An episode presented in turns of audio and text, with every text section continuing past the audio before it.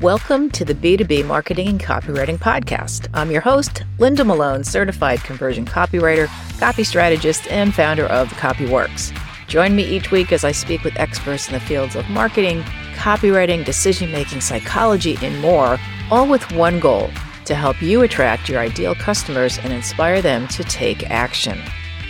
Today's podcast is all about framing. So, if you haven't heard of framing, framing is basically how we position our copy, or if you're writing an ad, how you position the ad.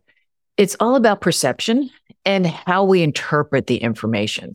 As marketers and copywriters, you know, the way we present information influences how people perceive and respond to our message. So today I want to focus on the five, there's many different types of framing, but the five main types that you're likely to run into or types of framing that you would want to use for your product or service. Number one is called emotional framing. This is my personal favorite because as a conversion copywriter, everything is about emotion. And you've probably heard this a million times. We make decisions based on emotion and justify it with logic. So even people who think they are not making decisions based on emotion. Oh, I'm a logical person.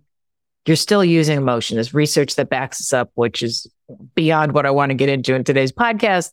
But just trust me, this is what we do. So you make decisions based on emotion. So if you can trigger emotion in your reader, they're more likely to trust you and make a decision based on that feeling. So I'm going to give you a couple of examples of some of it's going to be B2C and also B2B examples. So, because some of the B2C emotional framing is really powerful and you've probably all seen this. So, one of the examples is Procter and Gamble's has a thank you mom campaign that shows how P&G products can help moms support their children through various challenges and emphasizes the emotional bond between them. And then Dove's, this is one that really was out there quite a bit and was one of my personal favorites. They call it the Real Beauty campaign, which challenges traditional beauty standards, right? And it celebrates women of all shapes, sizes, and ages, encouraging viewers to do the same. And so when we look at B2B, so those are B2C, but emotional copy and emotional framing is also used a lot in B2B, but it's a little more subtle. So, for example, Slack, their website copy uses emotional framing to position their collaboration software as a solution for teams that want to work together more efficiently and effectively. And Microsoft, their copy uses emotional framing to position their business productivity software as a solution for businesses that want to empower their employees and drive innovation. So that's where the emotion comes in. The second type of framing, which is also very often used, is positive framing. So positive framing highlights the benefits of a product or service. So for example, instead of saying a particular option saves you money. So when I write pricing pages, for example, I won't say this is cheaper or, you know, saves you money, but we call it cash flow friendly, which frames it in a much more positive light.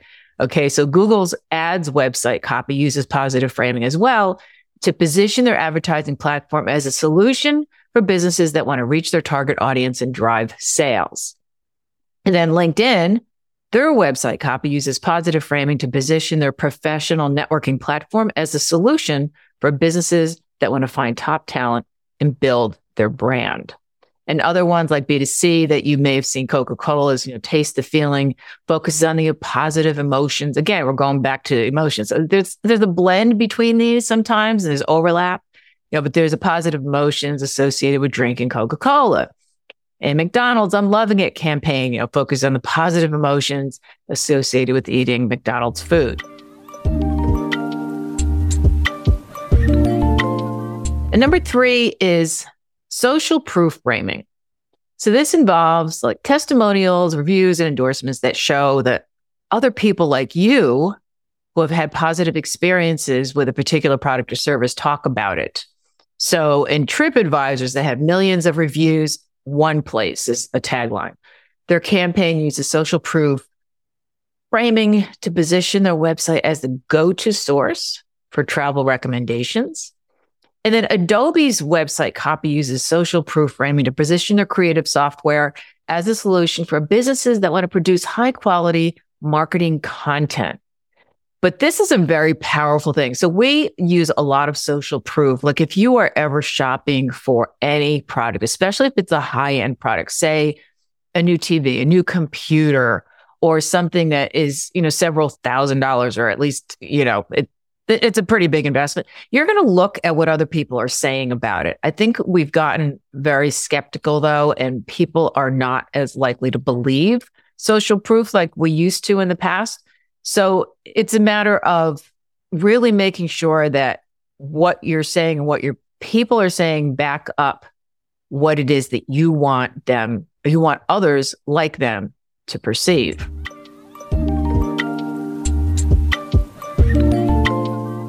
The fourth type of framing is framing as a solution. And this seems like kind of a logical thing. Of course, if people are looking for something, they're looking for a solution to a problem that they have, a challenge they have. So in this case, you're framing your product or service as that solution that they are looking for. Apple's famous for this. And, I bring up Apple a lot in this because Apple is really known for their above and beyond awesome ads. And even though uh, well, most of it's B2C, it's still, yeah, the thinking that goes on behind it and the logic and just the approach is beneficial regardless of what you're writing. So they have, and this was one of the most famous ones, their Think Different campaign. It's two words, but it's so powerful. Who knows how long it took for them to come up with this? Because a lot of times, the shorter the ad copy, the longer it takes to come up with it because you don't have the luxury of having people try to figure out what you're saying or interpret it a different way. There's not a whole lot of ways to think, you know, to, to, to think different. So the Think Different campaign frames Apple products as a solution to the problem of conformity and mediocrity, which is a big problem. Uh, so HubSpot, they also use this. So their website copy uses a problem solution framing to position their marketing automation software as a solution for businesses that want to attract, engage, and delight their customers. And another B2B company, Salesforce, their website copy also uses that problem solution framing. And they position the CRM software as a solution for businesses that want to improve sales and customer relationships. And I think this is probably one that's used most often in B2B, if I were to say, because I do a lot of this type of writing. And it's always first finding what is the problem?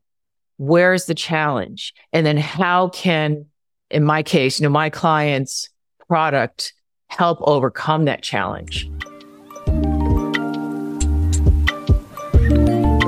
The fifth type of framing that we're going to talk about today is what's called fear framing, which sounds pretty scary, but it involves tapping into a person's fears and creating a sense of urgency. Like you've got to get this done now.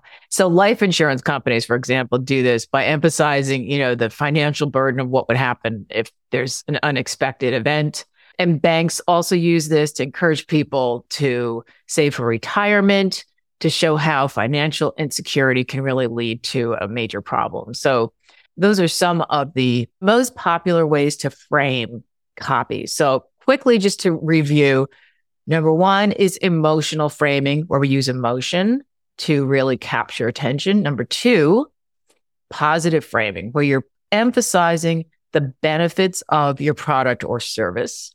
Number three, social proof framing, where you show people that, hey, there's others like you who have the same, who have positive experience.